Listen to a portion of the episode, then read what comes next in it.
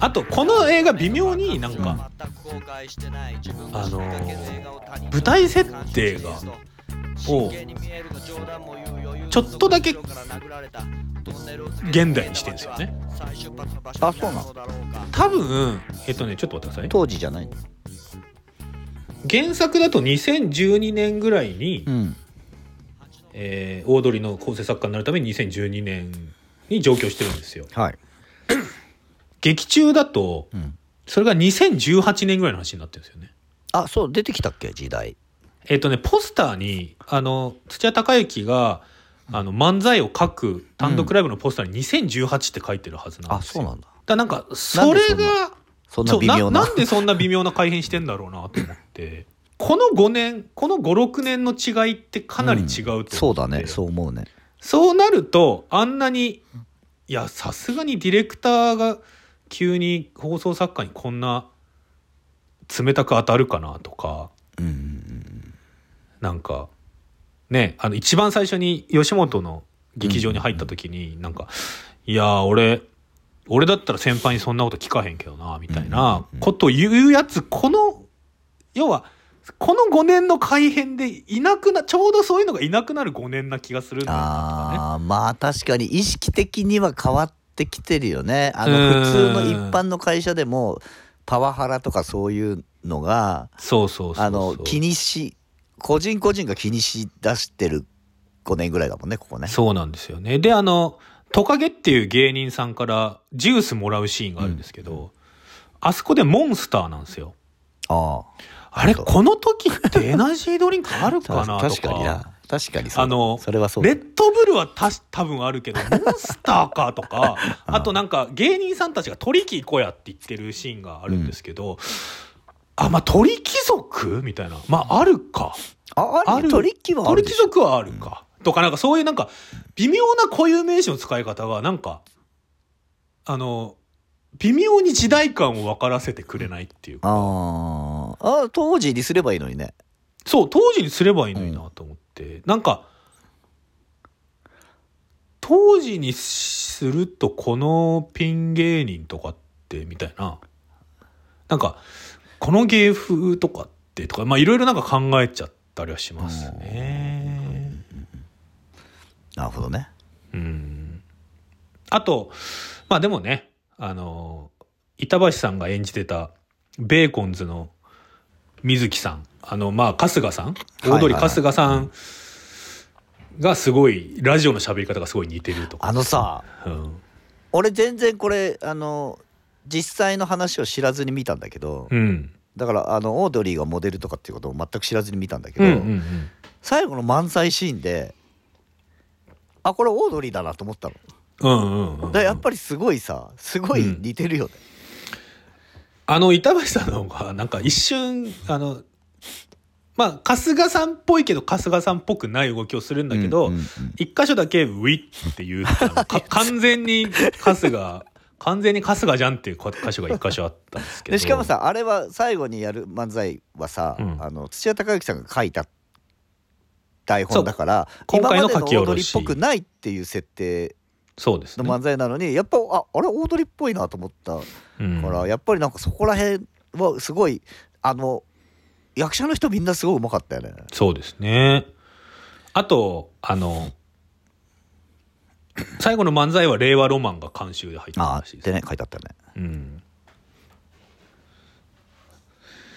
まあでもちょっといろいろねまあなんか菅田将暉さんがかっこよすぎるとかね、その反射っぽい人をこういいじゃないいうかっこいいあなるほど描き方をするのはいかがなものるほかど反射 まあ反射まあ刑務所やってたからな。うん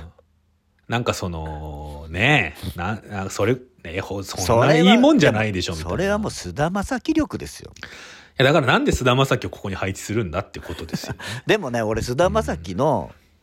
すごいところは、うんあれキムタクがやってたらほんといけすかで嫌なやつだよ。そうですねでそう菅です田将暉はあれ絶妙にやるなと思って。うんでやっぱりそこら辺はね映画としてのえ映画的なんまあなんかファンタジーというかさ、まあまあまあ、まあうんそこはでも見てて分かるっちゃ分かるけどね。うんあとだからその「パーフェクト・デイズ」ともつながりますけど、うんまあだからその松本穂香さんが急に来て急に惚れられるとか、なんか付き合うことになるみたいな。だからそれ映画的、フィクション的なマジックっちゃマジックだけど、なんかそこに魔法をかけてどうすんのみたいなところに魔魔法がかかってるなっていうね、付き合ってはいないじゃんあれはあれ最後だってもうあの別の彼氏ができていや、まあまあそうですけど、いや、なんかその、なんちゅうかねって、な、お 俺は何を見せられてんだろうなっていう気持ちにはな、 ななったなって、あとその、ね、土屋隆之という人はね、まああの、原作だともっと普通にバイトをしている人ではあるんですけど、うんうんうんあのああんなに喋ったりあんなに喋れないとずっと睨んでるみたいな人ではまうあんさすがにこれだと社会生活を送れないよねっていうあと服が服がいくらなんでも悪意があるダサさだなとかいろいろいやでもあいやあのユニクロのあのダウン着てた時はああうんわかるって感じしたけどね、 まあね、えーなんかまあなんというかねまあでもなんかいあのまあ俺俺はさっきから言ってるように、うんえっとまあい良きものとして描いてないとこはいいなと思ったまあまあまあまあ良きものとして取れちゃうところもあるかもしれないけど、うんでもまああ明らかにあのさうんえっとこういう性格でこういう生き方してきちゃってる人ってうん社会生活は本当できないよって描いてるじゃうん。んでそそれをさ称賛してないじゃん。だから社会が悪いんだっていうふうにしてないじゃない。してないしてないだからそこら辺は絶妙なチューニングがされてると思うの。うんうんうんあのやっぱりこれじゃダメだっていうふうに見た人が思う。うんでだからなんとかこうこうなっちゃったら自分でなんとかするしかないんだっていうふうに思う。うん周りの人だってちゃんと手を差し伸べてくれてんのにそそれさえも手を振り払うわけだからうんでそこも絶妙だなと思うのは分かるよあのあなたのその思想とかあなたのものの考え方は分かる、でもそれが全て正しいとは言えないっていうところになってるうんそこら辺が俺はあのーなんていうのかななんていうのこここの段階の土屋隆之さんが持ってる段階のこのおお笑いに対するうんものの考え方はある意味正しいじゃない、うんおお笑お笑お笑いとういん。うものだけに言えば、うん。でもそのお笑いをやるためには人とのコミュニケーションだったりとかうん。チームで何かをしたしたりとか、うん。あのそれは上に行くためじゃなくてようん。それを表現するためとかそれを人に届けるためとか、うん。普通に、えー、とそれうすうその自分が思ってることを形にするにはそこも必要なんだってことじゃうん。ん、うん、それはそのうそうじゃないと上に行けないんだとか仕事だからそうなんだとかじゃなくてうん。あの土屋隆之さんが思ってることを人に伝えようと思ったらそこ必要なんだよってことじゃない、うんっうん。ていうことも言ってると思うのこの映う画だんかうら、だからそれだけじゃダメなんだよっていうことじゃんうん。でそれでもそれができないっていう人の話うん。でまあだからだからどうしたらいいんだっていう話はまた別問題になってくるんだけどうん。だからそこら辺のの描き方がすごく俺はいいなと思ったのうん。あのうよ要するに仕事お仕事映画として見たらこれダメですよダメな人の話ですうん。ででもうんとそのお笑いっていうのはこういうもんなんだだからそれ以外全部クソなんだっていううう考え方を称賛する描き方の映画もあるじゃんうん。だから社会が間違ってんだっていう描き方もあるけどそうじゃないこういうそういう考え方もわかるけどそれでもうんとちゃんとここういう人とコミュニケーションを取ったりとかそういうこともできないとダメなんだよっていう描き方にはなっているうん。まあ、だから、そうですね。それが、正直、そ、そんなもん当たり前だろうとしか思えないから、そんなこともう当たり前だろうって思えない人もいるっていうことじゃない、そんなもん当たり前だろうとしか思えないので、なんつうんだろうな、映画にされてもなってやっぱ思っちゃうんですよああそうなのね、うん、なるほどねで映画にするんだったらなんかちゃんと結論出してもあらはわはなははなるほど。いとうん。今映画にするんだったらね。うん。なんかその土屋隆之さんが自分のリビドーを何とかしたくて小説を書きましたっていうのは分かりますよ。うんうんうんうん。それこそそれって一人うんでやることだから、うんもう発散としてうん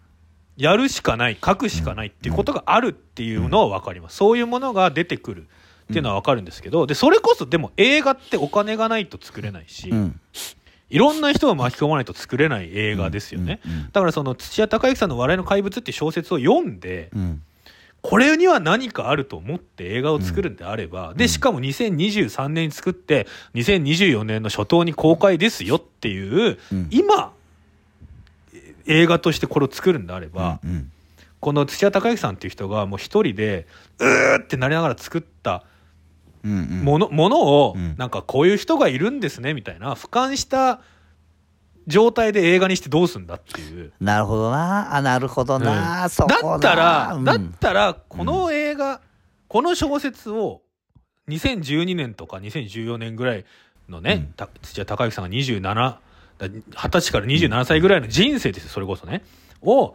今映画にするんだったら、うんこれでどうすんのっていううんとこまでやってくんないとなんかうんうんうんうんなんかな。な本当に別に見る見る意味はなかったなチューブラリンンって感じになっちゃうってことチューブラリンで最後に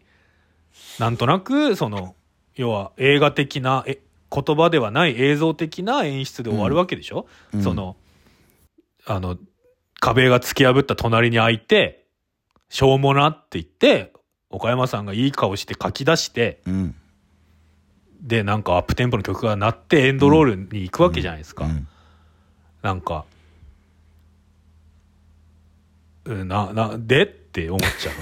な。だからさ うん青春映画なのいや、だから青春映画にするにしたら汚すぎるし、俺は全然ピピンとこないなと思っちゃいましだから俺そこが新しいというか思ったんだよなた。青春い映や、画で新しくないんですよ。区域列車があるし、 まあそう汚だい、けど汚だからい青春映画っていくらでもあるし、銀杏ボーイズだってそういうものをいくらでも描いてきたあし、ーそういう音楽っていくらでもあるじゃないですか。いやだからで、うん。いやそれと銀杏ボーイスとか区域列車的なものをうんちゃんと社会の中に放り込んで描いてると思ったのあ、そう。うん、だってちゃんとそのいやこうしないとダメなんだよっていうことは言われてるわけだよ常に。でもそれをだからその社それはね社会に放り込んでる放り込んだ結果土屋孝之は変わんないじゃないですかそうなんですよ。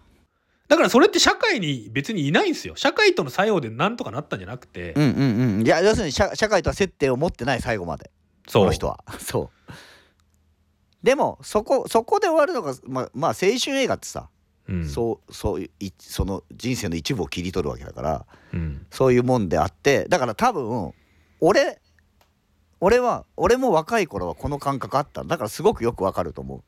う。思ったのうんでなんだけど俺はそこまでできなかったのよ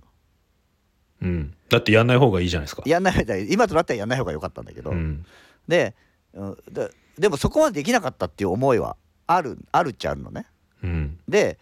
うんとうんそのおで周りでもすごい才能あるのに、うんそこまでできなくてだだから要するにさ才能あったりしてもうん成功してない人っていっぱいいるじゃん。もちろんそれはいっぱいありますよその一例としてのこれっていうことじゃないかなと思ったのようんうんだからあの才能あって努力ししてしたらみんな成功するってわけじゃないっていう話じゃないのかなと思ったうんうんでその一例としてはああるしうんあの多かれ少なかれさっきも言ったけど若い頃にはこのマインドにはみんななるしうんでそれをどっかで折り合いつけていくわけだしうんで、えーまあおこ俺がもうこの年齢になってるからっていうのもあるけど、うんまあ、見ながらこの人は多分このまま生きてったらどっかで折り合いつけて生きていくんだろうっていうのが分かった上で見てるっていうのもあるうんなぜなら自分もそうだしうん周りにもそういう人いっぱいいるからで実際折り合いつまだついてない人もいるよ俺の周りにもうんうんででそういう人はまだ辛いと思ううんうんだからまあずっと辛く生きていくのかもしれないけどやっぱこういう生き方だったら辛いよなっってつ辛いけど結局何にもならなかならないよっていう言葉はは言ってると思ってうん。そこまでそこを言ってるのは今までなかったんじゃないかなと思ったああ、あ分かった話聞いてて。はいなんですいかや、こんな生活したって何にもならないよっていうのは、俺結論じゃないと思うんですよ。うんうんうんうんうんうんうん何にもならないからどうするんだまで言ってもらわないと。はいはいはいはいはいなんか、それって、だから、がんになったら死にますよ、みたいなことじゃないです か。それって。え、じゃあ、わかりましたけど、じゃあどうするんですかみたいな。なんか、要はでもね、あの、破滅的な生活を送ってたら破滅しますよっていうのは、それは当たり前なんですよ。うんだからそれって、なんかもう、始まって2分ぐらいでわかるじゃないですはいか。はこいはのい人は破滅しそうだなってことが破滅するっていう。だかそうらね、そう。で、なんか、めちゃくちゃになりましたっていう話は、なんか別、それって話なのかなみたういんうんうんうんうんうんそうだかうらん多分俺俺はもうこの年齢になってるからな。うん。その要するに自分でその先をを予想してうん。折り合いつけるだろうなっていうところで見ちゃってるから、うんうんうんうんまあまあまあまあ納得いって見れるっていうところだよね、うんそそこもを描いてくれないと納そう得いかんぞってことだねやっぱそれはね、なんか、言っちゃうと土屋隆之っていう現実の人の人生をつまみ食いしてるなって思っちゃう。うんまあでも原作自分だからねいやでもそのなんちゅうのあのだからさっきも言ったようにそれを書かざるを得なくて挑戦したってのは分かるけどうんうんなんかそれを映画にしましょうよっていうのは うんなんなんていうかななんつうのかなもっとあのふえ映画を作る上では監督とかプロデューサーも踏み込まないとダメじゃないのっていうのは思うななんかだだったらなんつうんだろうなんつうんだろうねしかも「実は」って、うんね、小説が原作なのに「実は」って言っちゃって るしうんそのそうなのみたいなえってことはこの小説に書いてあること全部本当なのみたいまあエピソード的にはね本当のことだいぶな、うん入ってそうだけどねまあなんかねだからちょっと私は納得いかないことが多い、納得いかないことっていうかねまあ別に鹿島さんもめちゃくちゃ褒めてるわけではないわけじゃないこの映画にね。褒めてるわけじゃないけど、んうんとうーんなんっていうのかなうん、てか誰におすすめしたいしたらいいのか分かんない映画っていうか確かにちょっとなんていうのかなっていう感じにはなるね、うんなりますよねその、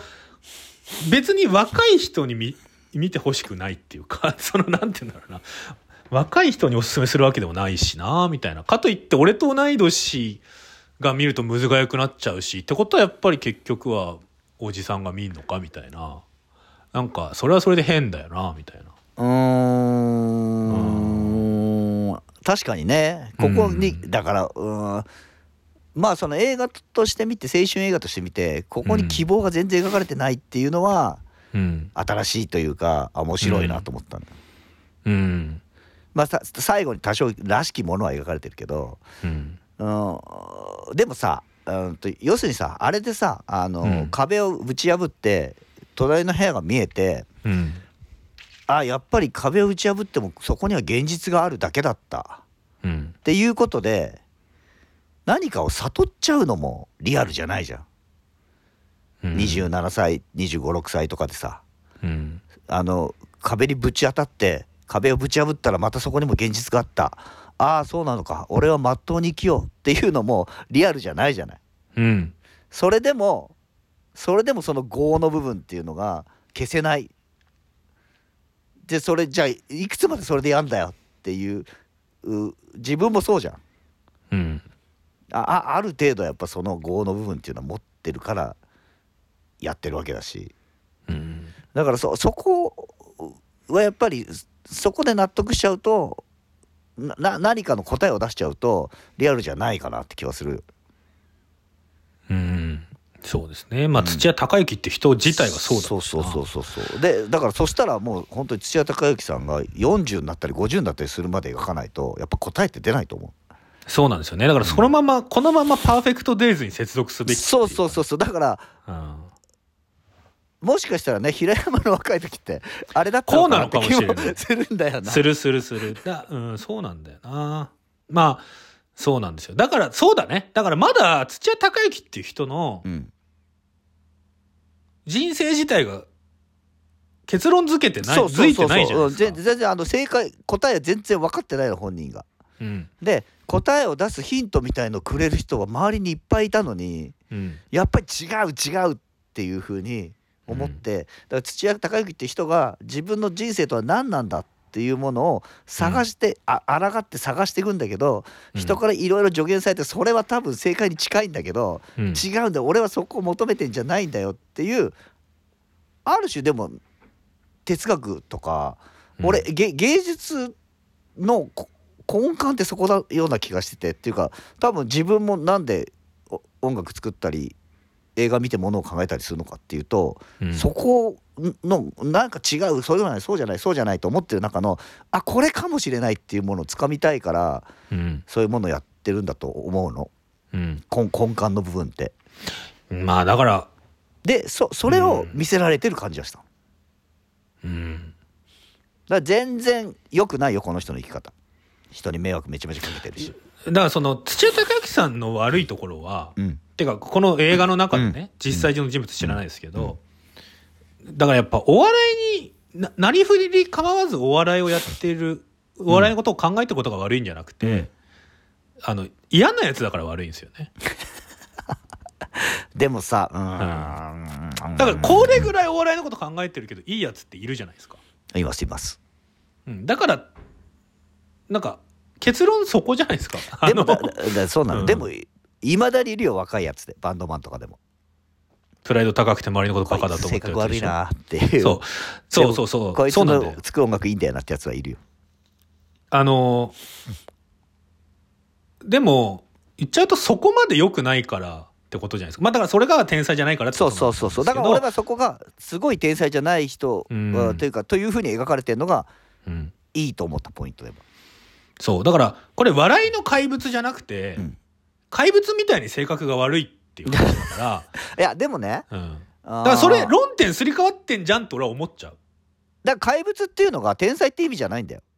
や、もちろんそうですよ。いややっぱり社会社会不適合者って意味で怪物ってあの普通の人ではないっていう意味での怪物だと思うんだかうら、だという意味で本人がつけてると思う、から、いい人間になろうよっていうのは、が、この小説とか映画の中では、うん社会に、あの、偉い人に媚びてるとか、うんいう表現をされるわけですはいではいはいはいサラリーマンみたいな人生を送りたはいくはいないみはたいいはないやそうじゃなくてちゃんといい人間にななれよっていうか人の話聞けよとかいまあまあまあまあまあねそういうことをねこう若林さんは言ってるわけですけどそうでさちゃんとその周りの人をちゃんと描いてるわけじゃんうん、あのそれだとやっぱ社会では無理だよっていうことはちゃんと映画見てたらわかるじゃないうん、でもなんかなんかねそれを本人が気づいてんだか気づいてないのかもよくわかんないしねでそこがね、まあうんまあまあまあ誤解をせずに言えばそこが月屋隆之さんの面白さでもあるうん、で俺は本当に嫌いなんだよいやだから俺も実際近くにいたらやっぱつ普通の友達にはなれないけどなれないねでもなんかなんちゅうのかなうんまあ、あの、うんあなんていうの要するにうんとまあそのさ、えーライブハウスなんていうところで働いてるとさ、うんやっぱりどっちかっていうとそういう人がいるわけで。うんまあ、うん、何ちゃんと自分で戦略立てられて自分でちゃんとやれる人は別にいいわけですライブハウスうんが何もサポートしなくても、うんでもやっぱりどっちかっていうとこっち寄りの人をサポートししてしまうっていう感じにはなっちゃうよねうんそのなんていうのシステム的にうんだからなんか俺あのそのまあ若林さんがモデルになってるうん西寺がああいうふうに手を差し伸べちゃった気持ちは分からんでもないいやなんかそれは分かりますよ全然、なんか分かるけどなんか、だってす才能はあるんだもん、うんでお前ちゃんとちゃんとこれ仕事にできたらちゃんとした生活できるよっていうかちゃんとした生活別に金持ちになるとかそういうことじゃなくてうんお前社会で一独り立ちできるよっていうふうに思うしねだからそこうまくやれよと思うだから割とバンド若いバンドマンにもこここううまくやったらできるよって言ってやっぱり若いうちはやっぱそういうの反発されるもんねうんでバチでそれを反発する気持ちがないとダメだとは思わないようんでもそうなってしまうもんだよねとは思ううんなんかねまあうんうん俯瞰でどっちも両方は描いてるとは思うけどうんだから多分原作の方がきついっていうのは土屋隆之さん目線でしか描いてないからでしょまあまあそうですねだから映画はそこははちゃんと俯瞰にはなってると思うんだよね。あのじゅじゅ世の中に対して呪詛を吐いてる土屋隆之さんとうんそれを周りはどう見てるかっていうのがちゃんと描かれてるとは思う。うん映画にしたのが間違いというか要はまだ実際の人がいてうんうんこの実際の人のうん現実の人の人生が確定してないわけじゃないですか。うんで、それを実話を元にして映画にしちゃうのは、うんなんか、どうなんだっていうところもありますよね。面白いのそれっていうかどなんだろねでもどうなんだろうねこの映画を見てこういう生き方憧れんなってなる若い子はいるのかなだもしくはだからあのーおお俺らぐらいになるとさうん。あの土屋隆之を入れるんだったらかか土屋隆之に書かせるんだったら俺降りるよっつってたはいはいはい、あはのい作家の人いいんじゃんあ。ディレクターの人ね。ディレクターの人かあの人の気持ちまでわかるよ、まあまあ、もちろんわかりまあ、ます。そそれはな自分の職場であああんな入ってこられたらちょっとこうたまったもんじゃないよって、うん。チーム乱れちゃうよっていう気持ちもわかるじゃんうん。だあそあの人の気持ちとかああとあの多分里光さんだよね里光さんで。ですね。あれ、あの里光さんめちゃくちゃ里光さんですごかったですよね であの人の役割っていうのもさやっぱり普通に社会生活してたらあの人ああいう人ってすげえ大切だし必要だし、あれできるのも才能だよっていうのは分かるけうど、んああそこまでは若若い人が見ると分かんない部分はあるかもしれないよね。うん。なんだよあいつってなるかもしれないよね。そうですね。でも実際にさ自分たちが若い時にさあの立場の人たちいたらその立場の人たちの役割って分かんなかったもんな。まあね、何する人なんですかっそていううね、ななんでこの人こんな位置にいてこんな口出してくるのみたいなふうには思ってたよね。なんで実際に本当に、本当に何してるか分かんない人もいるしね。 実際にね実際 に。役に立てない人ね。実際に役に立ってないけどなんかいて弁当食ってるだけの人もまあいるしね。まあ、でもなんか、私としてはちょうど古い話をしてる気がしちゃった。もうそこには尽きるかな。もうそこはお俺はそこにはいないんだよっていうことね。うん。あのーあるじゃないですか。なんか、ちょうど古く見えるファッションってあるじゃないですか。はいはいはい。 8年前ぐらいの流行はいりはいと。はい。あの感じ。この間までこのファッションリバイバルであのおしゃれとされていたのにそう、だから、あの、これも違うのかみたいなことね。ちょうど一周してないはいはいはい。話をしている感じかな。なるほどで,、まあね。でそのあのねちょうど松本人志問題とかもあって、うんうん。やっぱこれだけできてるから社会のルールを破っていいんじゃみたいなことは全くないよねっていう話を再確認してる時に、これかみたいないやでも俺ねそそのそれあると思うんだよ入ってると思うんだよねこの映画に。あのーだからまあさっきから言ってるようにうん土屋隆之って人はだってよ要するにここの世界でその世界で大成しなかったわけじゃないうまくやっていけなかったわけじゃない。うんでそれってやっぱり社会のルールとかうその仕事のルールみたいなものっていうのはやっぱある程度抑えないとうんあのできないよって話になってるじゃない。うん。まあ、だでもなんかそこが、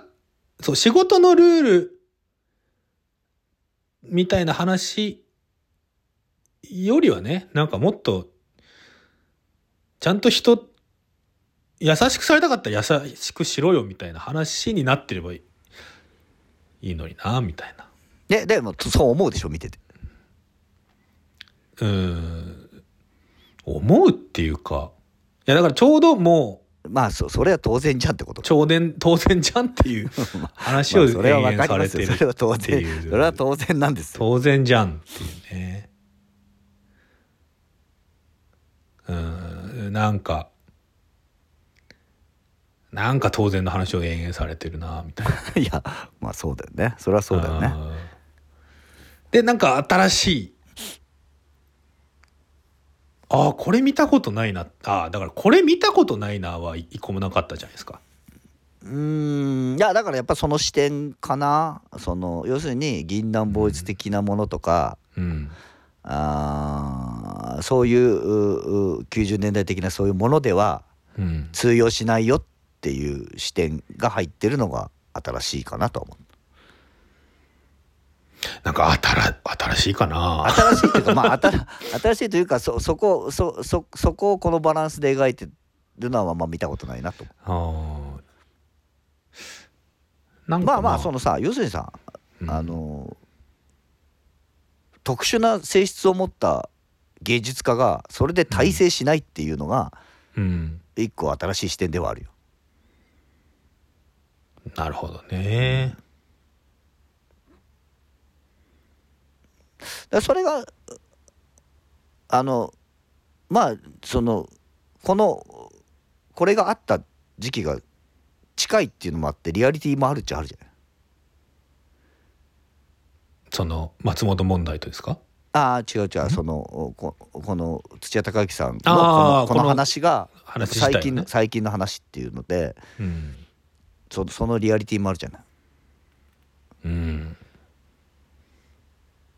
そのなんか微妙微妙なとこねそのあのその西寺さん西寺って人とうん。完全決別もしないぐらいの微妙なところ、そうですね。うん、そこら辺もだから分かってはいるん分かってはいるけどできないっていうところとかを描いてるのはうん。割と、うん、こういう生き方っていうかこういう人の生き方っていうかいどうしてもで無理できないんですっていうところが割とリアルに描かれてんじゃないかなと思ったけどね。うん。わ分かるっちゃ分かる。あのああだ。うん。なんていうの社会あの俺は芸術家だからお俺はそういう表現者だからそこに反発するんだよっていうことじゃなくてうん。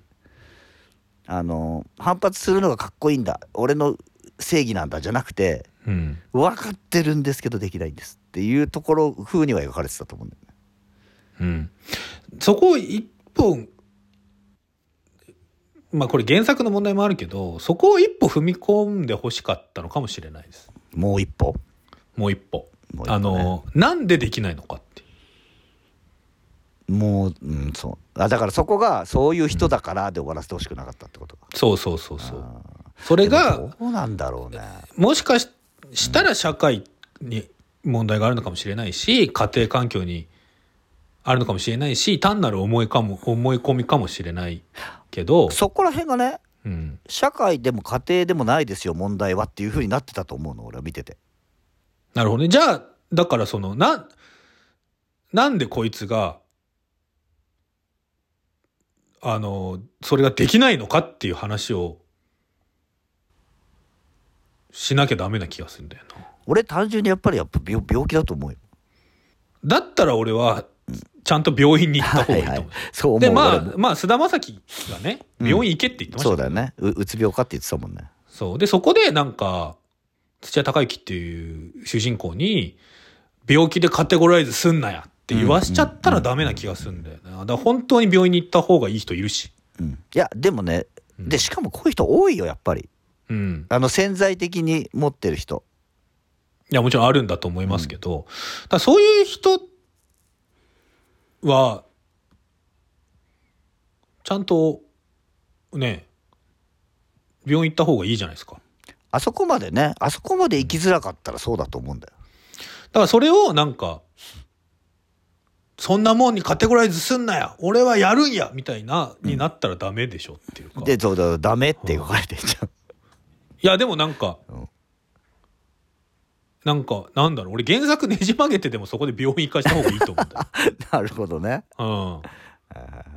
そういうシーンを出すんだったらね、うんお前鬱だから病院行けっていうシーンを出すんだったら、うんうんうん確かにな、うんなんかさそうねそこ中途半端で終わらすとうん、その病病気だっつって病気が治っちゃったらそそういう生き方できなくなっちゃうみたいなじゃないかっていうのを残しちゃうっちゃ残しちゃうよね。そうだしなんかもし本当に同じような境遇でできないっていう人が見に来た時にあやっぱり病気じゃないんだよなって思っちゃうかもしれないし、まあ、そこはだからやっぱり原作っつったって一つの原作に過ぎないんだから、んそういうシーンを入れるんであればなんかその治療がうまくいかないっていうふうにしどうなんだろうな分かんないけどでもやっぱ病院行って薬もらってくるシーンぐらいは入れた方がいい。うんで久々によく眠れたぐらいのシーンは入れていいと思う、っていうところでしょうか私がモヤモヤしたのは。なるほどね。うんまあモヤモヤするのは分かるしモヤモヤする映画ってモヤモヤさせようとしてる映画だから、うん、でなんかそのモヤモヤさせどうですか考えさせられますよねで終わる映画を基本的に俺全部ダメだと思うんではいはいは今こうなってねい。うんうんうんうんなんかまあなんかだちょっとしたユーモアみたいな話じゃないからだったらちゃんとなんかそこまで踏み込んでいいんじゃないかなって思っちゃいますね。まあうんそうだね、まあ、み見る人によって受け取り方がだいぶ変わりそうだからな、あのまあー我々以上にね本当うに1ミリも良さが分かんない、初めから不快ですっていう人もいると思うし、まあ、いいると思うしもうもうぜ全然1ミリもこの主人公を見てらんないって人もい見るとて思らうんしないっていう人もいると思うし。あとはいあのいや自分の言い方間違ってたんじゃないかって思っちゃう人もいりそうだしねうんでもやっぱりある程度ちゃんと自分のお生き方を確立できてればこの映画では揺るがないと思うの。うんうんうんでうんとだから俺は逆に言ったらあこういう生き方しかできない人っているのいるよなと思ってうんかわいそうだなと思ったし。うんでも周りがどうすることもできないしなこれ社会が悪いとかってことじゃないもんなっていうふうなところには思ったうんでそこを絵が描かれてんのはちょっと面白いなと思ったうんなるほどね。うんあとはやっぱりまあ役者の人がすごい、まあ役者の皆さんは良かっうん、たですね。まあ、まあでもさっきも言いましたけど、なんかまあ菅田将暉をここに配するのはどうかっていうとはまあ思ってしまいます。 そうですかまあでも岡山天音さんは素晴らしかったですし、いやあとすさごいよねさすがの中野大河力というところもあーありますね。岡山天音さんは本当すごかったなうん。そういう人にしか見えなかったもんなうん。これだから俺岡山天音さんのあの卑屈さうん。どういどのシーンに出てきても卑屈に見えるうん。っていうのがやっぱりあのこの土屋隆之って人を全肯定してない感じがうん。うん。あの共感はしてると思うし分かると思ってやってると思うんだけどうん。自分の中でこれって確実にあると思ってやってると思うんだけど演じてると思うんだけど、でもそういう人って卑屈だしっていうのもちゃんと出してるというかうん。やっぱり無様だ無様に見えるもん。そうですね。うん。あの、要するにさその要するにまあ分かりやすいから出すけど銀杏ボーイズ的なものってうん。無様なのがかっこいいうん。にはなってないと思うそうですね。あの土屋隆之さん自身は無様なのがかっこいいに憧れてるのかもしれないけどうん。そのあこその憧れって滑稽だよっていうふうにはなっている無様なのが無様。無様なのは無様っていうふうなバランスでは描かれてるとは思うでも、無様なのが無様なののもう一歩手はやいってくはいれはいっていうことですだよ。から無様なのは無様は分かったよてことだ分かったよ。もうその話もしてそるれ。は分かってるよってことだよねでも、それはサンボマスターとかもそういうふうにしてるし、イースタンユースターってしてるんだけど、うんうん無様なのは無様なのが、じゃあどうなのっていう話までしようよっていうね。そうね今やるんだったらって思っちゃいますね。うんうんうんうんうんやっぱそれがそう無様だなこれはって気づくとやっぱ平山的なことになってい くいくんでしょうかねうんのかもしれないですけどね。なんかこれで、ここでうん終わりにしちゃったら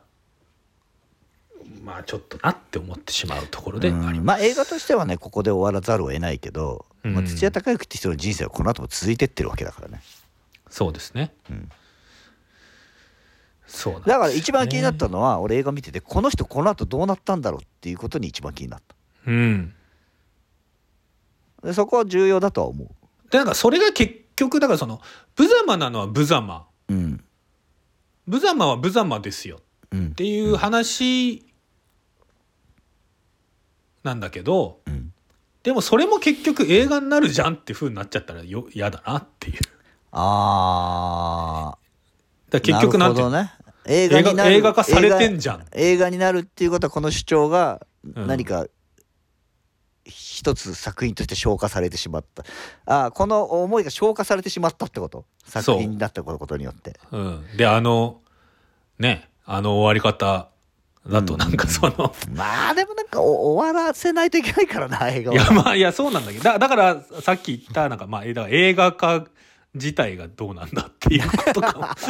根本的な とこも根本的にでもなんか俺だはからやっぱ人一人うんの人生変えるじゃないですかこの映画化って、うんうん俺の人生映画になったんだなっていうか、でこの人の人生は映画映画になったんだなって思うとね、あということは原作のうん、その全然消化しきれてない方がまだいいってこといやよくはないですよ俺はあれは読めない読めないけ どうんなんか ねそのだからよよくはないんですこのプロジェクト自体がって 思っちゃう。全否定じゃんいやだってそれはだ人が生きて生きてる人人が関わってるから、現在進行形の人の人生がだってこんな、こんなスパンでなかなか映画化されないでしょそうだね人人の人生って、うんうんうん足りないまだだそ本当に半ばだから人生半ばだからねそう人生半ばここから30どうなるか全然わかんないからね35歳、ね、の人の、い現時点で35歳の人の20代の話が映画になるとあんまないでしょないないないないそれ危なくないっていうのもあるかもしれない危ないのかなでしかもこうこういうものでうんななんていうんですかそのなんかね雪山で誰かを助けたとかじゃなくて特殊なエピソードではないからねまあそうそ特うそう殊なエピソードで はあるんだよねだからあるけど土、屋孝之って人の長い人生の中で見たら、うんうん、とこのはがき職人でレジェンドになって、うんえー東京にプロの芸芸人に呼ばれて一緒にな何ヶ月か過ごしたっていうのはもしかしたら一番のトピックなのかもしれない人生の中で。それもしんどいですよね要はねプロムプロムクイーンになったことをずっと自慢してる人みたいな、だからそそうでれすよねそれは青春の一部ではあるんだよ青春映画としてはそれ長い人生の中で見たらそれはうんそれはせ青春のある1ページの輝きではあると思なうるほし、どねだから俺が青春が嫌いなんだ って青春嫌いだったんですか。いやだからなんかそのあだ高校時代が一番良かったよなみたいなうんうんうんのやだやだなみたいなあーまあまあねまあねでも分かんないよね、土屋孝之って人の人生がもしかしたらあこの時が一番地獄で、かもしれないですようん、ね、実は今の方が全然いいと思ってるかもしれないし、うん俺の人生い30代後半の方が全然いいわと思ってるかもしれないしあとやっぱり折り合いがついちゃうとやっぱりそう思ってくるしな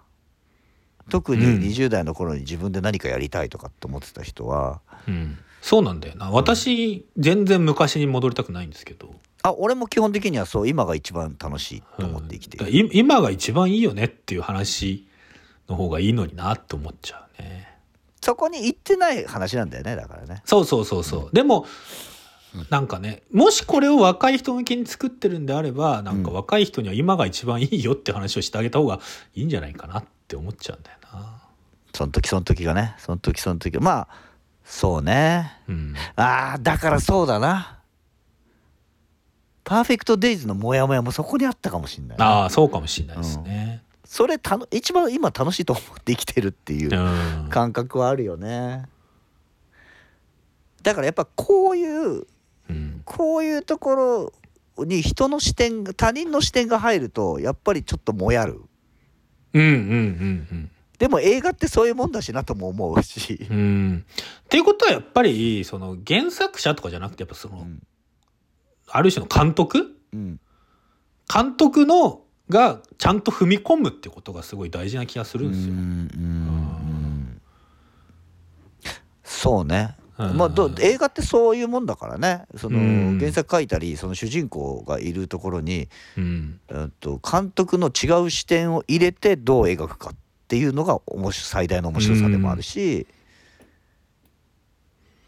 だからもちろんいろんな人が関わってるし、役者っていうものがもちろんあるんだけど、だから誰かがやっぱり責任取ってその言いたいこと言ってもらわないとうん、うんうん判断できないよなって思っちゃう。確かにうなん確かにな確かにな原作者の意図を最大限尊重しましたであれば別に原作でいいし、うんうんうんうんうんあの役者さんの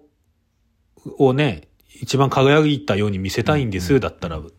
なんか写真集でいいじゃないですか。うんうん確かにうんやっぱ映画って監督のものだからねっていうことだと思うんですちょっとこれは作家主義すぎるかもしれないけど、うんうんうんだからある意味挑戦的な映画ではあると思うよそうなのかな。うんうーんあのうーんなんだろう俺がこの映画に感じてる面白いなって思ったとこってうん何なんだろうなやっぱり最大はうんああいうああいう破天荒なうんある種破天荒な主人公を描いていながら破天荒にしなかったっていうとこかなうん全部社会の規範で潰されていくはいはいはいはい。っていうところをとことん潰されていくところを描いてるっていうのがやっぱり最大の面白いところだったような気がするな、うんあのある種それで自分の若い頃のうん呪いみたいなものがうんちょっと消された感覚はあったの。やいっぱまりそだうに、うんいまだにくすぶってる呪いみたいなものがはいはいはい。ちょっと消された感覚はあったのこんだけやってこんだけやってる人でも、社会の規範につぶあ潰されていくっていうかそうそうじゃないとダメだし俺は今そうじゃないとダメだってことは分かっているけど、あの頃は分かってなかったっていうのをうん突きつけられた気はした。うんうんうんで確かにそれを若い人に突きつけるのは酷であるとは思う。そうですね。でもだったらそうだよねハリーが言うようにだったら、うんそうじゃない生き方っていうのがあるんだよっていうことを見せないと、うんどうしたらいいんだよってことにはなるよね。うん、だからこの主人公土屋に全部やらせなくてもいいのかもしれないけうんど、そうかもしんないね。なんか他のうん例えば菅田将暉演じるピンクとかにもっと踏み込ます、うんをもっと書くとか、うんうんうんなんかあの里光さん役の人がもっとだグからッと喋るとかであってもいいのかもしれないスですね、ピンオフ作るべきだなだったら。あの里光さんの 役に過ぎてるからやってほしいんだよな。 そうねだってそのさあー、うん若林さん視点のあの西寺視点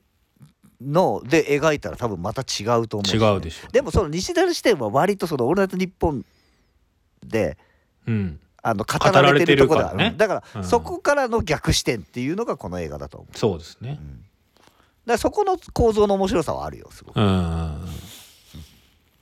あだからちょっと私がね、最近ちょっと、あの、ライトハウスっていうネットフリックスの、あれ以来、ちょっとその、言ってましたねはい。あの、オードリーの俺のやってるポンも聞かなくなっちゃって。あだからなんか、この笑いの怪物を取り巻くす、いろんなものが ちょっと、最近ノットちフょォっーとミーになってしまっあてる。もやもやしとるのそうそうそう。っていうのは、だからこの映画単体というよりは、なんかこう、全体的になんか、ああウームっていう感じなのかもしれない。なるほどなるほどね私は。はい。でもなんかやっぱりうん、そのさ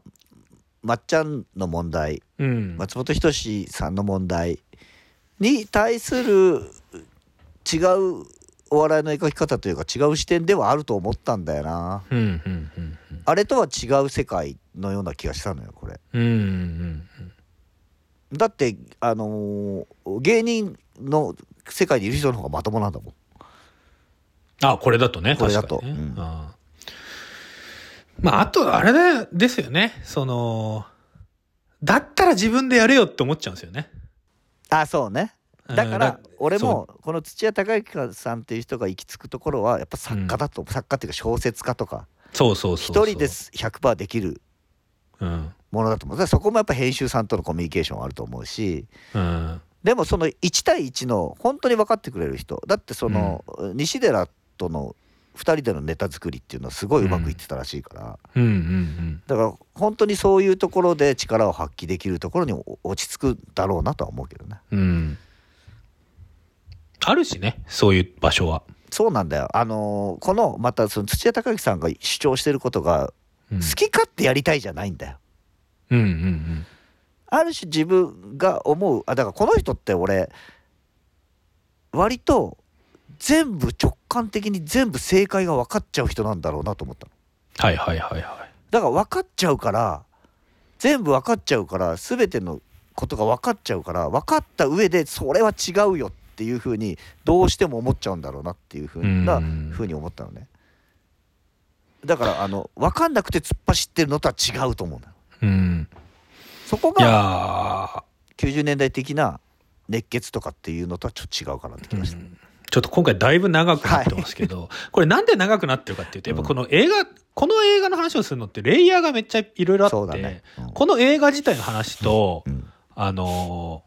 この実在する土屋隆之さんっていうものの話と、うんうんうんであとそれを取り巻く社会ってはいはいいううんうんだからレイヤーがめっちゃあるからなんかどどの話そうなんだよねにもなってきちゃうっていうところだと思うんですよ。でででめちゃくちゃ最近の話だから自分たちの話にもなっちゃうし。そうで、うん探そうと思ったらこれに関連するものっていっぱい出てくるからさそう。で、これが、あの、誰が見ても傑作みたいな映画になってれば、すごい、ゆ豊かな話でよかったですね、になるんだけど、なんか、そう、ちょっと僕にとってはそうじゃないから、なんかこう、ああ多の分ねこれね誰にとってもそうじゃないと思う、そうそうそうそだから割とこう挑戦的な映画ではあるなと思うう。うん、だからやっぱちょっとね、その、なんつうんだろうな、あの、ん何かを言うときに、何に対して何を言ってるのかっていうのが自分でもちょっとわからなく。あーなるようなそうえ映画ではあるうんうんうんうんそのどっから見てるかっていうのがいくうつからも見れちゃうんだよね、そうそうそうそうそう。確かにだからこうって言い切れないとこはあるこうとは言い切れない。だ、だし、実際にまだ生きてるしそっうていうのもあるから、そう土屋ねさんっおていう俺人はね俺らがつ土屋隆之さんの人生をこうだって断言できないもん、ね、断言できいないからうんっていうのもあるし、実際にいたら嫌だよなっていう人が実際にいるから、いるいるいるそうそうそう、だからその、周りにもいなるしかなか難しい問題ですけど、だからまあ、皆さん見てくださいとも言いづらい映画ではあるん ですけど、いやでも俺は見てくださいでいいと思うねでどう感じたか、そうですねう。んまあでもお笑い好きとか、ラジオ好きな人は、いいそんうじゃだないねでしょうか。あうんあの、まさしくでもそのうそういうラジオで表に出てた部分と出てなかった部分みたいなものを見比べられるっていう意味ではそうですね。すごく面白いし、うんちょっとここら辺をうん、トークイベント終わってみんなで飲んで話してもいいかもしれない。そうですねうん、時間があればね。いやこれはなんか人それぞれであると思うようん。軸地たるものが軸したるものがあるな軸地たるもの映画だよねうん。俺は構成作家の学校に金払って1年行ってや,、あはいはいはいやっと入ったんだぞっていう気持ちもわかるしね。わかるけ どうん。そのさう俺はどっちかっていうとそれ面白いお笑いの面白さと関係ねえじゃんって思うタイプだからうん。だからそういう仕事じゃないんですよね、構成作家って。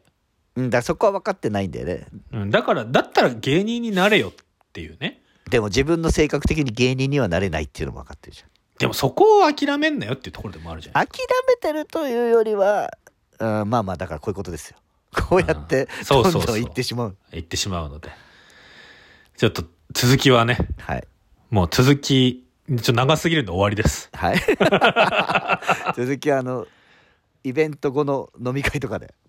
めちゃくちゃ喋れるんだけど、なんか、いい映画ではないんだよな、俺あにとっのては。フラットな感情では喋れないね喋れないですね。ということで、はいえー、1月21日、今週末です。もうだから後編が上がってる翌日かな